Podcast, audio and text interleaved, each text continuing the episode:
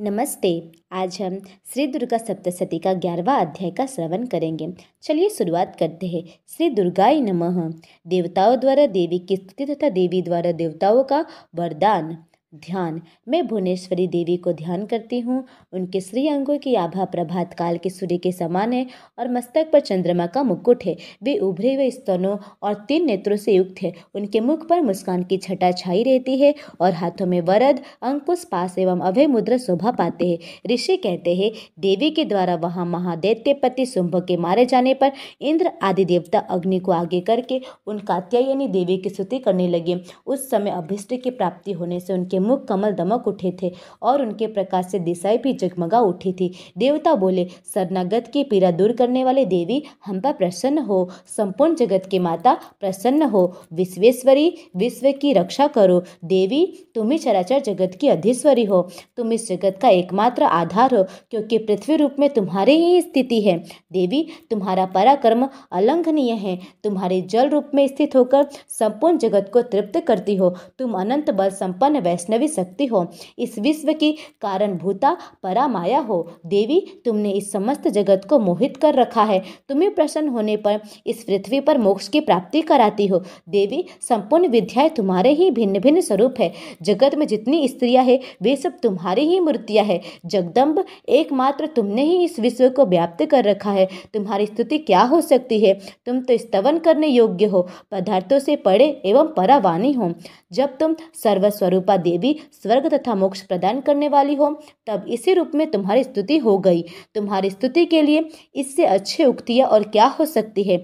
बुद्धि रूप से सब लोगों के हृदय में विराजमान रहने वाली तथा स्वर्ग एवं मोक्ष प्रदान करने वाली नारायणी देवी तुम्हें नमस्कार है।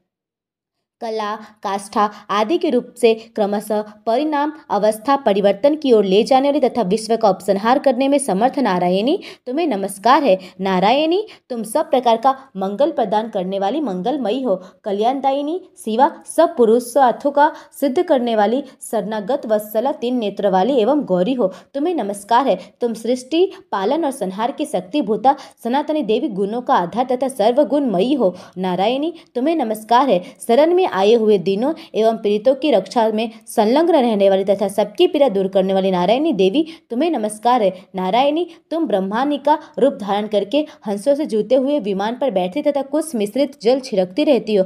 तुम्हें नमस्कार है। माहेश्वरी रूप से त्रिशूल, चंद्रमा एवं सर्प को धारण करने वाली तथा महान वृषभ की पीठ पर बैठने वाली नारायणी देवी, तुम्हें नमस्कार है। मोरों और मुर्गों से घिरी रहने वाली तथा महाशक्ति धारण करने वाली कौमारी रूप धारिणी, निष्पापे नारायणी तुम्हें नमस्कार है। शंख, चक्र, गदा और सांग रूप, धनुष रूप, उत्तम आयुधों को धारण करने वाली वैष्णवी शक्ति रूपा नारायणी, तुम प्रसन्न हो, तुम्हें नमस्कार है। हाथ में भयानक महाचक्र लिए और दाढ़ों पर धरती को उठाए, वाराही रूप धारिणी, कल्याणमयी नारायणी, तुम्हें नमस्कार है। भयंकर निरीश्य रूप से दैत्यों के वध के लिए उद्योग करने वाली तथा त्रिभुवन की रक्षा में संलग्न रहने वाली नारायणी, तुम्हें नमस्कार है। मस्तक पर किरीट और हाथ में महावज्र धारण करने वाली सहस्त्र नेत्रों के कारण उद्दीप्त दिखाई देने वाली और वृत्रासुर के प्राणों का अपहरण करने वाली इंद्र शक्ति स्वरूपा नारायणी देवी तुम्हें नमस्कार है। शिव द्वितीय रूप से दैत्यों की महती सेना का संहार करने वाली, भयंकर रूप धारण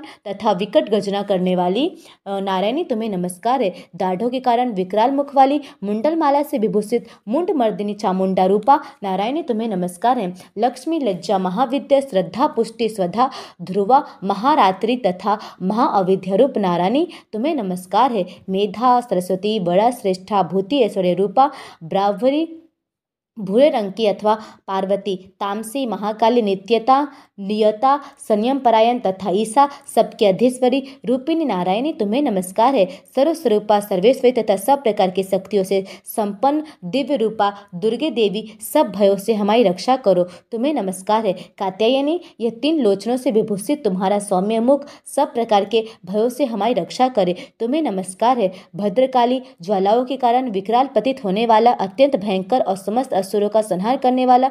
तुम्हारा त्रिशूल भय से हमें बचाए। तुम्हें नमस्कार है, देवी, जो अपने ध्वनि से संपूर्ण जगत को व्याप्त करके दैत्यों के तेज नष्ट किए देता है, वह तुम्हारा घंटा हम लोगों की पापों से उसी प्रकार रक्षा कर, जैसे माता अपने पुत्रों की बुरे कर्मों से रक्षा करती है। चंडिके, तुम्हारे हाथों में सुशोभित खरक जो असुरों के रक्त और चर्बी से चर्चित है, हमारा मंगल करे। हम तुम्हें नमस्कार करते हैं। देवी, तुम प्रसन्न होने पर सब रोगों को नष्ट कर देती हो और कुपित होने पर मनोवांछित सभी का, कामनाओं का नाश कर देती हो। जो लोग तुम्हारी शरण में जा चुके हैं उन पर विपत्ति तो आती ही नहीं।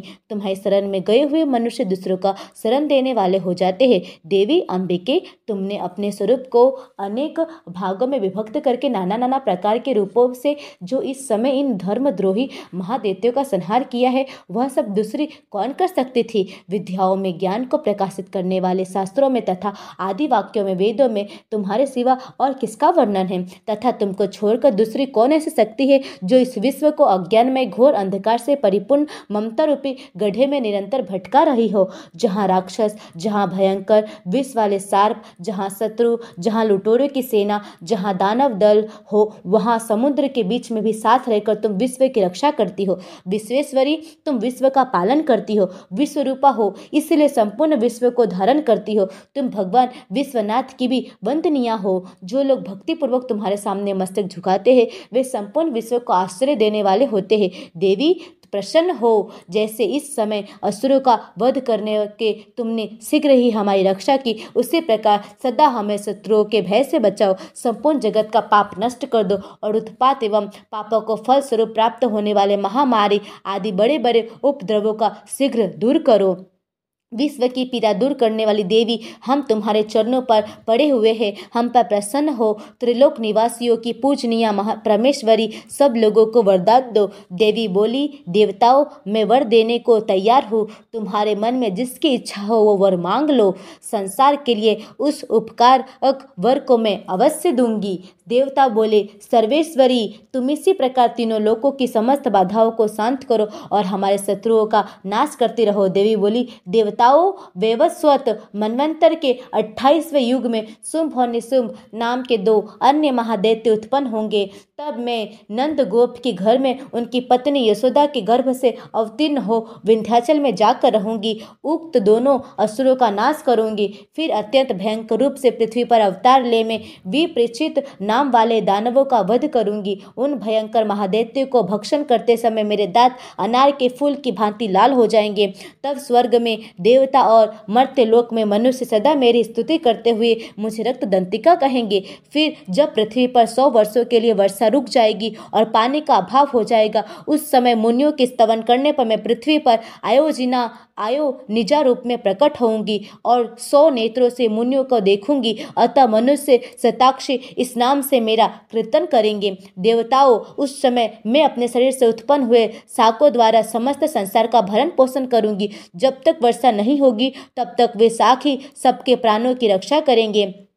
ऐसा करने के कारण पृथ्वी पर पृथ्वी साकम भरी के नाम से मेरी ख्याति होगी। उसी अवतार में मैं दुर्गम नामक महादेवते का वध भी करूँगी। इससे मेरा नाम दुर्गा देवी के रूप में प्रसिद्ध होगा। फिर भी, फिर मैं जब भीम रूप धारण करके मुनियों की रक्षा के लिए हिमालय पर रहने वाले राक्षसों का भक्षण करूँगी, उस समय मुनि भक्ति से नतमस्तक होकर मेरी स्तुति करेंगे, तब मेरा नाम भीमा देवी के रूप में विख्यात होगा। जब अरुण नामक दैत्य तीनों लोकों में भारी उपद्रव मचाएगा, तब मैं तीनों लोकों का हित करने के लिए छह पैरों वाला असंख्य भ्रमरों का रूप धारण करके उस महादैत्य का वध करूँगी। उस समय सब लोग भ्रामरी के नाम से चारों ओर मेरी स्तुति करेंगे। इस प्रकार जब जब संसार में दानवी बाधा उपस्थित होगी, तब तब अवतार लेकर मैं शत्रुओं का संहार करूँगी। इस प्रकार श्री मार्केंडीय पुराण में सावर्णिक मनवंतर की कथा के अंतर्गत देवी महात्म्य में देवी स्तुति नामक ग्यारहवा अध्याय पूरा हुआ।